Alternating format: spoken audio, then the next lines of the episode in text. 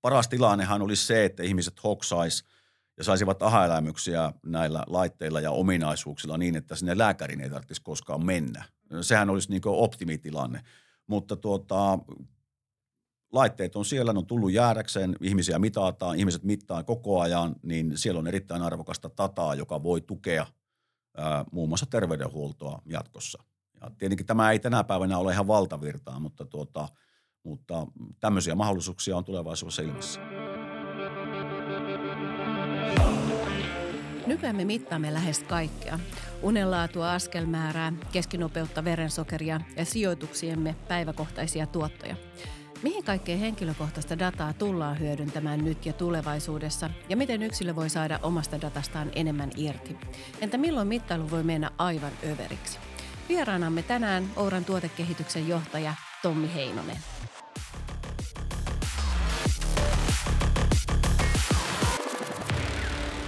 Tervetuloa Tommi. Kiitos, kiitos. Kerrotko lyhyesti meille, että mitä Oura tekee? No, Ourahan on suomalainen ää, teknologiayhtiö, joka toimii kansainvälisesti.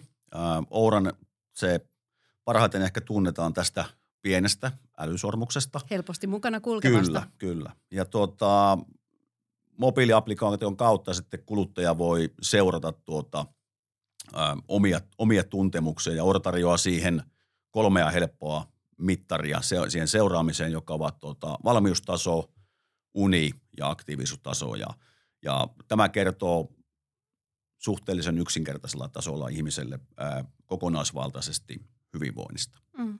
Miten sä Tommi näet, että minkä tyyppiset ihmiset on sit kiinnostunut tällaisesta spesifistä biometrisestä datasta? Tuossa joku viisi tai enemmän vuotta sitten Oura oli tietenkin tämmöinen matkan alkuvaiheessa ja yleensä tälläkin teknologian alalla tapahtuu samaa niin kuin monella muullakin, että ensin on tämmöiset early adopterit, jotka ottaa kaikkia uusia vempeleitä käyttöön. Ja, mutta nyt me ollaan kyllä jo siinä tilanteessa, että nämä puettavat laitteet, on niin rannelaitteet kuin sormukset, mihin Oura kuuluu, niin kyllä se alkaa olla jo aika, aika massalla, isolla joukolla ihmisiä, että, että ei ole mitään tämmöistä, niin kuin, on kaiken ikäisiä, sukupuoli, kaikki, kaikki on, niin kuin, meillä on tosi monimuotoista porukkaa, ja tuota, mutta yhteinen nimittäjä on se, että kaikki nämä meidän käyttäjät on yleensä kiinnostunut hyvinvoinnista. Mm. Millä tavalla, tuossa mainitsitkin, että paljon erilaisia näitä älylaitteita, mitä sitten voidaan pukea, niin millä tavalla Ourasormus eroaa näistä muista?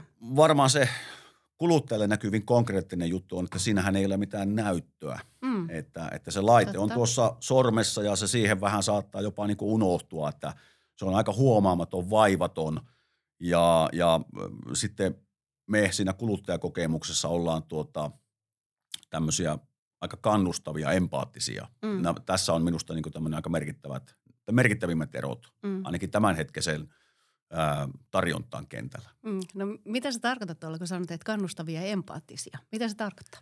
No joskus saatat saada, niin kuin allekirjoittanutkin, tämmöisiä voit olla vähän huonommat pisteet, mutta tuota mm. Oura saattaa kertoa, että älä huoli, hyvä päivä edessä silti. Mm. Ja onhan se päivä vielä huomenakin. Niin. Miten sä näet tämän, että, että kun Oura pisteyttää ja kruunuja saa tietystä tasosta, niin voiko olla sitten semmoinen, että ihminen lähtee niitä vähän ehkä liian orjallisestikin sitten tavoittelemaan? Meitä on moneksi. Kyllä se voi johtaa, johtaa siihen, mutta tuota, äh, tällä empaattisella ja kannustavalla puolella on minusta semmoinen puoli, että, että se ei ehkä pakota siihen, että, että mä toivon, että se niin hoksauttaa ihmisiä ja saa, saa vähän miettimään, että mitä tässä voisi tehdä seuraavalla kerralla. Mutta onko kieltämättä, aina on semmoinen riskikin, että se menee jollakin överiksi. Mm. Miten sitten, tota, Oorallahan on selkeästi tämmöinen aika vahva yhteisö mm. myös näiden sormusten ympärillä, niin miten sä näet sen yhteisön toiminnan? Itse tietenkin tässä seuraa sitä jonkun verran jo ihan viran puolestakin, tuota, seuraa vähän tuolla, miten, miten tuo keskustelu menee, niin minusta se on tosi hieno nähdä, että siellä ihmiset opastaa ja opettaa toisia ja, ja siellä on joskus todella, voisin sanoa, että jopa kuruja, jotka kertovat niistä asioista, että ovat selvästi niin vihkiytyneet ja voivat olla, olla ammattilaisia. Että minusta tämä on niin hieno tässä käyttäjäkunnassa ja tuolla sosiaalista mediaa katsoa, että siellä ihmiset aika paljon vinkkailee toisille – koko ajan, että no mitä tämä saattaisi tarkoittaa ja, ja se on vähän oikeastaan niin toisten tukemista. Mm. Että ei pelkästään yksilönä lähdetä niitä maksimitavoitteita sitten Ei, ei, että kyllä siellä ihmiset varmaan hakee, niin kuin, hakee niin vähän vertaistukea ja vinkkejä ja ideoita ja No toisaalta taas mekin ollaan siihen ehkä omaa pikku kortemme kannettu kekoon, että meillähän on tuolla tämmöinen Oura Circles yhteisöominaisuus, missä voi ottaa niitä lähimpiä kavereita ja niille vähän jakaa kruunuja tai, tai halauksia tai tämmöisiä mm. niin kuin tukevia, tukevia viestejä, mutta tuota, ää, se on minusta aina, aina itseä ilahduttaa nähdäkö ihmiset siellä toisiaan niin opastaa. Mm. Eli terveyttä tukevan tuotteen ympärille on saatu rakennettua myös tämmöinen yhteisöllisyys. Kyllä, ja se on tietenkin, ihmiset ovat itse rakentaneet. Totta kai meidän ideakin on olla siinä mukana, mutta minusta on myös hienoa, että kuluttajat itse ovat niin aktiivisia, aktiivisia tässä. Joo. No. No miten sitten EKG-mittaus ja verenpaineen mittaus on yleistynyt nyt varsinkin älykelloissa ja EKG eli tämä sydänkäyrä antaa niin kuin pelkän sykkeen lisäksi vähän tarkempaa tietoa sydämen toiminnan laadusta. Mm. Ja sydänkäyrästähän voidaan sitten havaita näitä viitteitä rytmihäiriöistä tai jostain mahdollisista muista sydänongelmista ja sitten taas niin kuin verenpaineen mittaaminen on tärkeää, sillä kohonnut verenpainehan ei välttämättä tunnu missään, että näkyy sitten mittauksissa ja sehän on niin kuin melkoinenkin indikaatio siitä, siitä, että saattaa olla sitten joitakin sairauksia, että miten merkittäväksi Tomi näet näiden älykkäiden terveysteknologioiden roolin ihmisten terveyden edistämisessä? No kyllä tuossa on jo vähän viitteitä varmaan kaikille niin siitä, että, että mitä ehkä tulevaisuudessa on odotettavissa. Että minä ainakin itse uskon vahvasti siihen, että, ja me uskotaan siihen, että, että näillä laitteilla tulee olemaan, olemaan rooli niin tässä terveydenhuollosta. Että paras tilannehan olisi se, että ihmiset hoksaisi – ja saisivat aha-elämyksiä näillä laitteilla ja ominaisuuksilla niin, että sinne lääkärin ei tarvitsisi koskaan mennä. Sehän olisi niin optimitilanne. Mutta tuota, laitteet on siellä, ne on tullut jäädäkseen, ihmisiä mitataan, ihmiset mittaa koko ajan, niin siellä on erittäin arvokasta dataa, joka voi tukea ää, muun muassa terveydenhuoltoa jatkossa. Ja tietenkin tämä ei tänä päivänä ole ihan valtavirtaa, mutta tuota, mutta tämmöisiä mahdollisuuksia on tulevaisuudessa ilmassa. Mm, ja sinne päin kehittymässä. No näin, näin, siltä se näyttää. Kyllä. No minkälaisia konkreettisia esimerkkejä sä voisit kertoa siitä, että miten esimerkiksi Ourasormuksen keräämä data on auttanut käyttäjiä tunnistamaan tai parantamaan omia terveysongelmia? No nyt taas palataan siihen, että olen siellä sosiaalisessa mediassa joskus tuota ollut paikalla. En, en niin paljon kuin tässä ehkä annan ymmärtää, mutta, mutta kyllä siellä on seurattava niin – se kyllä mieltä lämmittää. Siellä on tuota, olen nähnyt paljon tämmöistä keskustelua, että tuota, sain sormuksen, ää, käytin, oli happisaturaatio, antoi viitteitä, että minulla voi olla tämmöisiä hengityskatkoksia ja muuta. Ja sitten tulee, niin kuin kaveri kertoo, että, että sain siihen, todettiin, että on uniapnea ja sain ehkä tämän, tämän maskin. Ja, ja näissä tapauksissa yleensä se – vertaistuki tai aha-elämys tapahtuu, että siihen tulee hyvin oikeasti monelta muulta samanlainen toteamus, että minulla todettiin myös. Ja, ja se on tietyllä tavalla mieltä lämmittävää, että voimme tarjota tämmöisiä, tämmöisen laitteen, jolla tuota, ihmisillä ö, todetaan ongelma ja se pystytään korjaamaan ja, ja se ei ole ehkä päässyt vielä sitten niin kaikissa tapauksissa edes liian pahaksi. pahaksi. Että mitä mm. aikaisemmin huomataan, niin sen parempi on, niin helpompi on korjata tämä asia.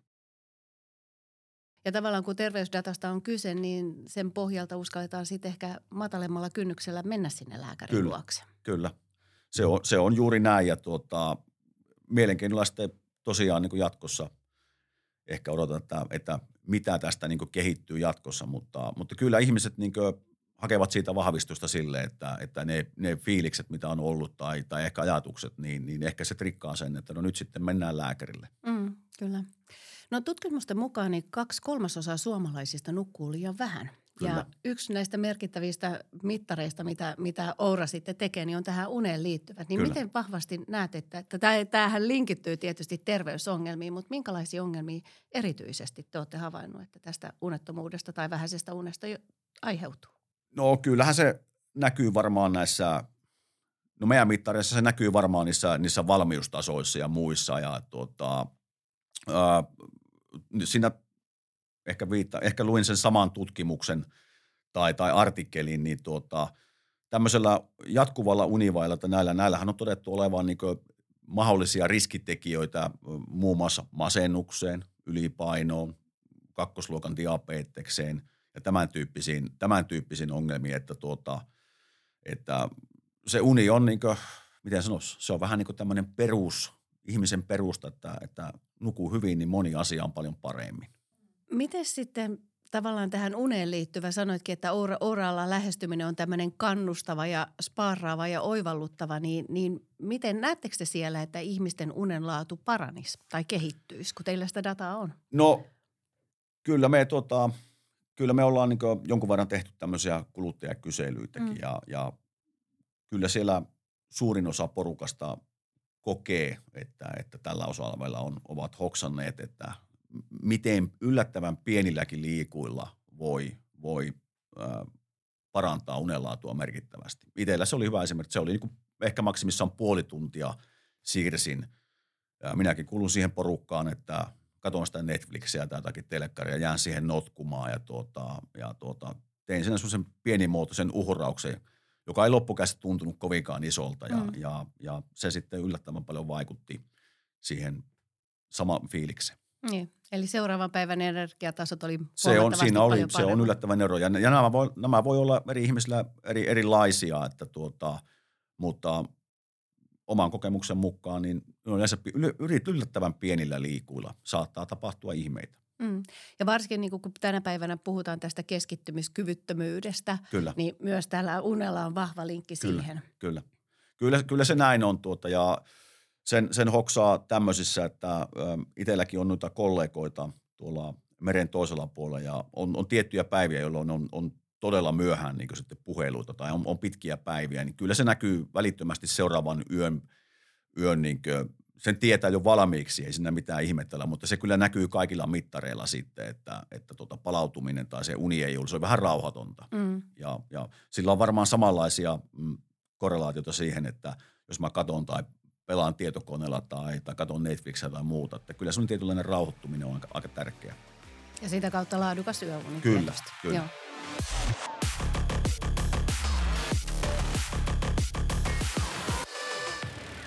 Minkälaisia haasteita ja mahdollisuuksia liittyy tähän datan käyttöön niin kuin terveydenhuollossa ja miten Oura vastaa niin kuin näihin haasteisiin? No varmaan se haaste on siinä kaikkien hulla se, että no Oura ensinnäkin uskoo, että, tai on, on sitä mieltä, että, että se data on sinun. Se, mitä sinusta mm. kerätään, niin se on sinun ja, ja sinä päätät, mitä sillä tehdään. Ja, ja sehän tarkoittaa käytännössä katsoen sitä, että, että jos minä joskus päätän lähteä vaikka Ourasta, niin painamalla nappia, niin se me teletoi menee. Mm, data poistuu. Ne data, kyllä.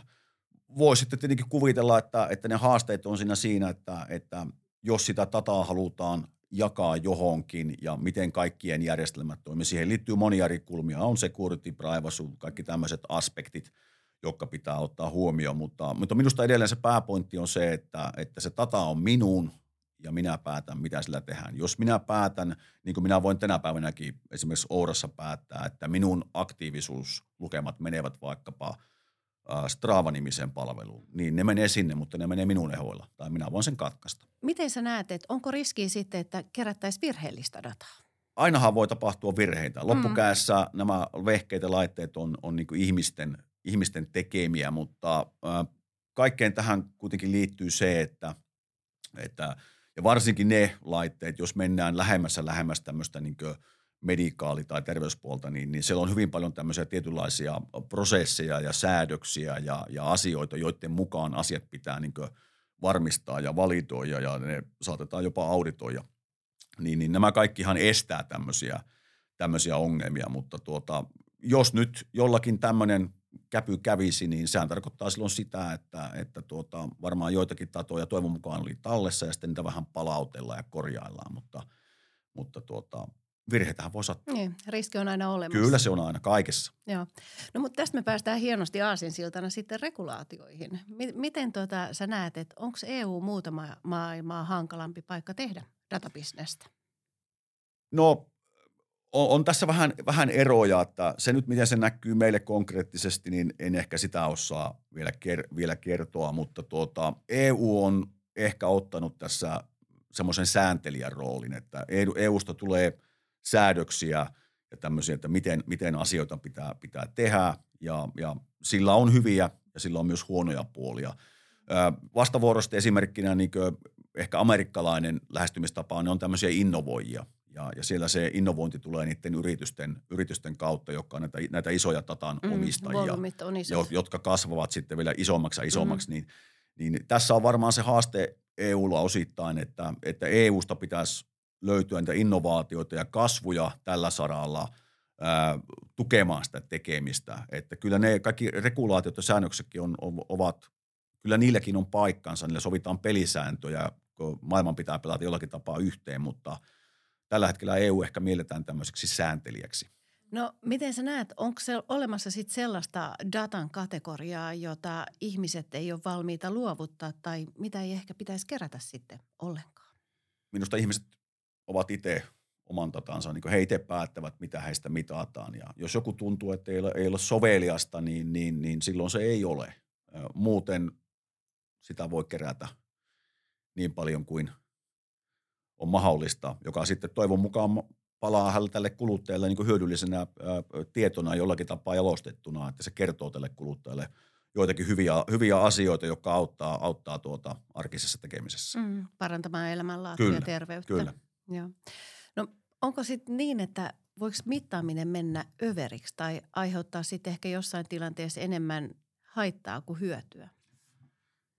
Kyllä se on varmaan hyvin, hyvin niin henkilökohtainen juttu, että, että tuota, se pitää jokaisen tehdä se henkilökohtainen päätös, että, että missä se raja menee. Ja toivon mukaan se on sun omissa käsissä, että osaat itse tehdä sen päätöksen, mm. eikä tarvitse toisen tehdä. Mutta kyllä se loppukäyssä lähtee siitä, että, että jokaisen meidän pitää itse tehdä se päätös, että haluanko minä mitata ja mikä siitä olisi hyöty versus mm, onko jotakin haittoja itselle. Mm. Eli yksilöllä itsellään siitä vastuu. Se on täysin näin näkisi. Mm. Miten haluaisit jakaa sun omakohtaisen kokemuksen tällaisesta niin kuin laajemmasta datan hyödyntämisestä? Sä ennen kuin alettiin nauhoitusta joo. tekemään, niin kerroit tästä sun No joo, ehkä, ehkä, ehkä tässä on siitä, niin kuin, mm. se ehkä menee näihin, mitä tulevaisuudessa voi tapahtua melkein eri toimialoilla, mutta Mulla se oli tämmöinen, että mulla oli mitattua urheilutataa, harjoituspäiväkirja oli, oli netissä ja sitten tuota, mä sain itse lahjaksi mm tämmöisen niin kuin huippuvalmentajan, niin kuin, että hän saa valmentaa minua. Ja, tuota, ja tuota, niin mä annoin hänelle sitten, niin kuin, hän pyysi, että saako hän ottaa accessia, ja mä, mä annoin hänelle sen accessin siihen dataan ja, ja tuota, sieltä tuli hyvin äkkiä palaute, että tuota, joo, harjoittelun määrä on ihan riittävä tämmöiselle harrastelijalle, ja tuota, mutta sä reenaat keskimäärin liian kovaa ja liian paljon. Eli mulle tuli lepopäiviä – harjoittelumäärä tuli ehkä monipuolisempi, että oli, oli hitaita ja, ja tämmöisiä kovia lenkkejä enemmän. Ja, ja se, mitä siinä tapahtui sitten, niin se yllätys, yllätys vaihtui siihen fiilikseen, että mikä oli niin kuin viikon, parani, tuli paljon vireämpi olotila. Mm. Tämä on muuten yleisesti ottaen suurin virhe kaikilla kuntoilijoilla. Me reidataan kaikki liian kovaa. Mm. Ja voisi sanoa näin nyrkkisääntö, että jos viikossa käyt vaikka viisi kertaa tai neljä kertaa lenkillä, niin suurin osa niistä pitäisi olla ihan tämmöistä viheltelyä. Ja mulla se oli sitä vähän. Mutta siinä minä jaoin siis kaiken minun tataan ja sitä oli usealta vuodelta. Ja olin jopa pikkusen ehkä vasta, että no en mä tämmöistä tarvitse, mutta tuota, se oli kyllä yksi siistempiä juttu. No niin, ihana kuulla. Eli datan pohjalta pystyttiin parantamaan kyllä, entisestään. Kyllä, kyllä. Joo. Ja siitä on ehkä asisilta tähän, että tämmöisiä samanlaisia juttuja voi tapahtua tuota, jatkossa näillä luettavilla laitteilla, että katsotaan terveysdataa ja siellä joku sitten pystyy kertoa vähän ennakoivasti. Mm. No miten sä uskot, että ihmisestä kerättävä datan käyttö kehittyy tulevaisuudessa? Kyllä sillä varmaan on oikeasti mahdollisuuksia todella, siis todella paljon. Että yksi, yksi on ihan ilmeinen, tässä jo puhuttiinkin tästä terveydenhuollosta, että voisi kuvitella, että, että nämä puettavat laitteet ja, ja nykyinen terveyshuoltojärjestelmät, terveysfirmat, niin ne lähentyvät tavalla tai toisella – ja, ja se on niin ihan aika, aika selviö. No toisenlainen esimerkki äkkiseltä analytiikka on, aika monella meillä on auto, joka on alkanut jo varoittelemaan, että milloin se kahvitauon paikka olisi. Jos, jos tämmöisiä ajatellaan, että autot ovat digitalisoituneet, jatkavat tämmöistä vauhtia, niin tämmöisillä laitteilla voi olla potentiaalia yhte, yhteistoimintaan siinäkin tapauksessa. Ja se voi olla jopa paljon oikeampi vinkki sitten tai paljon realistisempi vinkki, että nyt sun oikeasti kannattaa se kahvitauko pitää. Että se on personoitu. Kyllä. Näitä piisaat, jos näitä alkaa miettimään, niin niitä varmaan löytyy loputtomia, mutta tuossa nyt oli ehkä muutama tämmöinen ää, muutama tämmöinen puoli. Ja nyt yleensä ottaen, kun ihmiset ovat kiinnostuneita tästä hyvinvoinnista, niin tämä omakohtainen esimerkki tästä niin tämmöisestä kuntourheilu-urheilupuolesta, niin, niin siinähän on tämmöistä tapahtuu jo hyvin paljon tuolla pienissä piireissä. Miten sä sitten näet näiden toimialojen ja eri palveluiden kehityksen tulevaisuudessa myös? Sanoit, että mullistaa, mutta onko tulossa jotain mahdollisesti ihan sellaista, mitä me ei olla osattu ajatellakaan?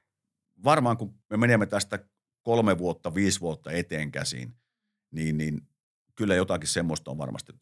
Tässä käy aina näin. Niin on käynyt tässä menneisyydessä monilla teollisuuden aloilla – me ei varmaan 25 vuotta sitten uskottu, että tuota, me katsotaan puhelimesta kaikki meidän niin videoita ja Netflixejä. Mm.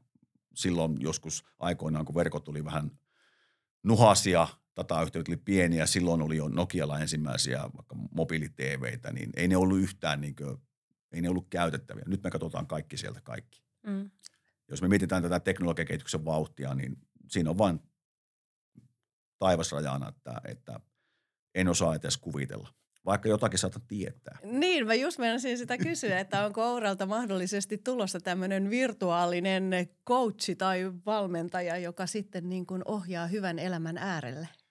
No ei, ei tota, en, en pysty sanomaan juuta eikä jaata tämmöiseen, tämmöiseen asiaan, mutta tuota, onhan tuolla maailmalla siis, jopa Suomessakin terveysmyynnit, hän tarjoavat esimerkiksi nukkumiseen mm. coachausta ja tuota, kaikki on mahdollista. Mm. No mitä uusia innovaatioita tai kehityksiä Ourasormuksen kautta tullaan tarjoa kuluttajille nyt tässä lähitulevaisuudessa? Jos et ihan tarkalla tasolla no en, anna, en, mutta en, vähän en, en pysty hirveänä avaamaan sitä, mutta tuota, tietenkin jos, jos ja sen pystytään kyllä katsomaan tuolta, niin pystytään näyttämään, että Oura on investoinut aika paljon kasvuun ja, ja tuota, me ollaan niin kuin, joka vuosi kasvettu tässä menneenä vuosina. Ja se tarkoittaa silloin sitä, että siellä on enemmän ihmisiä tekemässä niin tutkimusta kuin tuota, tuotekehitystä ja, ja valmistusta. Ja, ja toivottavasti tämä nyt sitten näkyy niin tulevina kuukausina ja, ja vuosina aina niin uusina juttuina. Meiltä on kuitenkin aika säännöllisesti tullut ohjelmistopäivityksiä. Ehkä viimeinen ominaisuus, mikä tuli tässä vasta-aikoihin, niin tuli stressinhallintaan päivittäinen stressi käydä. Siinä kerrotaan vähän se, että miltä se, miltä se päivän meininki näyttää. Ja, ja tuota, viime keväänä teimme oikeastaan niin se, mistä Oura lähti unen mittaamisesta, niin tuota, viime kevään aikana päivitettiin meidän tuo unialgoritmi ihan niin viimeiselle tasolle, että siinä oli kaikki mahdollinen osaaminen pukattu paikka ja sen tarkkuus on, on erinomainen.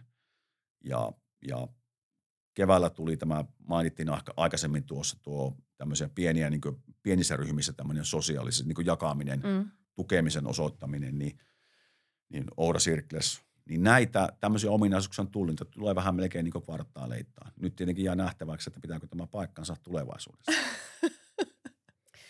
Hei Tomi, tähän loppuun mä haluaisin vielä kysyä, että miten sä näet, millaista biometristä dataa meidän jokaisen olisi hyvä kerätä itsestämme?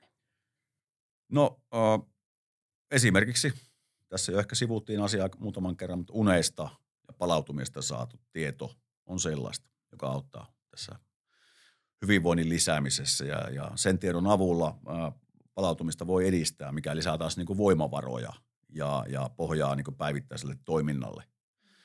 Äh, unihan on niin merkittävä pohja tälle koko yleiselle niin hyvinvoinnille ja, ja, ja huono nukkuminen voi johtaa pahimmillaan niihin erilaisiin saura- sairauksiin. Että, että tuota, siinä nyt yksi esimerkki.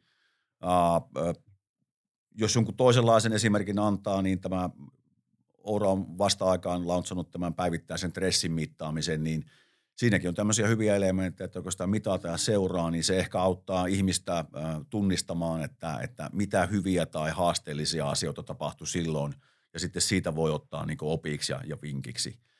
Uh, Onko niin. tuossa stressitilanteen tai tavallaan tuossa stressimittauksessa sitten just riskinä se, että henkilö ei välttämättä itse tunnista tai tiedosta sitä, että miten se keho reagoi? No se, se, voi, se voi olla näinkin. Mm. Se voi olla näinkin, että tuota, enemmänkin siinä on minusta semmoinen kysymys, että, että jos minä olen jotakin kokenut ja tuota, siitä on ehkä viitteitä tuolla sovelluksessa, voi sitten miettiä Ja, ja ehkä sitä voi jopa vähän harjoitella, ottaa erilaisia pikkutrikkejä kokeilla. Mm. Että hyvä esimerkki on siitä, että tuota, jos sä nyt tuossa koko päivän istut läppärin äärellä ja työskentelet versus, että silloin tällöin pikkusen pitäisit breikkiä, niin olen melko varma, että se näkyy siinä. Mm. Ja tuota, mutta jokaisella meillä on omat, omat tuota, toimintatavat ja, ja ehkä sitä vasten saattaisi tulla semmoisia aha-elämyksiä. Mm. Siinä on nyt muutama esimerkki. Meillä Ouralla on myös sitten tuota, on, on myös naisille suunnattuja ominaisuuksia, joilla mitataan kuukautiskiertoa ja, ja tämmöisetkin tiedot tai tämmöiset biometriset elementit tarjottuna siihen tatana ihmiselle, niin voi tuoda niin aha-elämykset, että mitä mun kannattaa mitä mun ei kannata tehdä. Että, ja op, ehkä se ymmärrys kasvaa sitä kautta sitten. Että, ja tästä päästään oikeastaan loppukässä siihen, että, että minun mielestä kaikenlainen datan kerääminen ja mahdollisimman paljon on, on hyödyllistä, mutta se pitää tapahtua minun ehoilla. Eli vinkkinä vielä loppuun, että nämä kannettavat biometristä dataa keräävät laitteet on hyvin pieni investointi elämään ja terveyteen. Kyllä mä näin näkisin. Tässä jaksossa olemme saaneet arvokasta tietoa siitä, kuinka teknologia voi tukea terveyttä ja hyvinvointia, sekä myös ajatuksia siitä, kuinka tulevaisuus on täynnä mahdollisuuksia biometrisen datan osalta. Kiitos Tommi, kun pääsit keskustelemaan datasta ja sen hyödyntämisestä. Kiitos myös teille kuulijat. Jatketaan edelleen tiedonjanoisina ja ollaan avoimia uusille innovaatioille sekä teknologioille. Nautitaan tästäkin hetkestä ja toivotankin mitä parhainta päivää just sulle.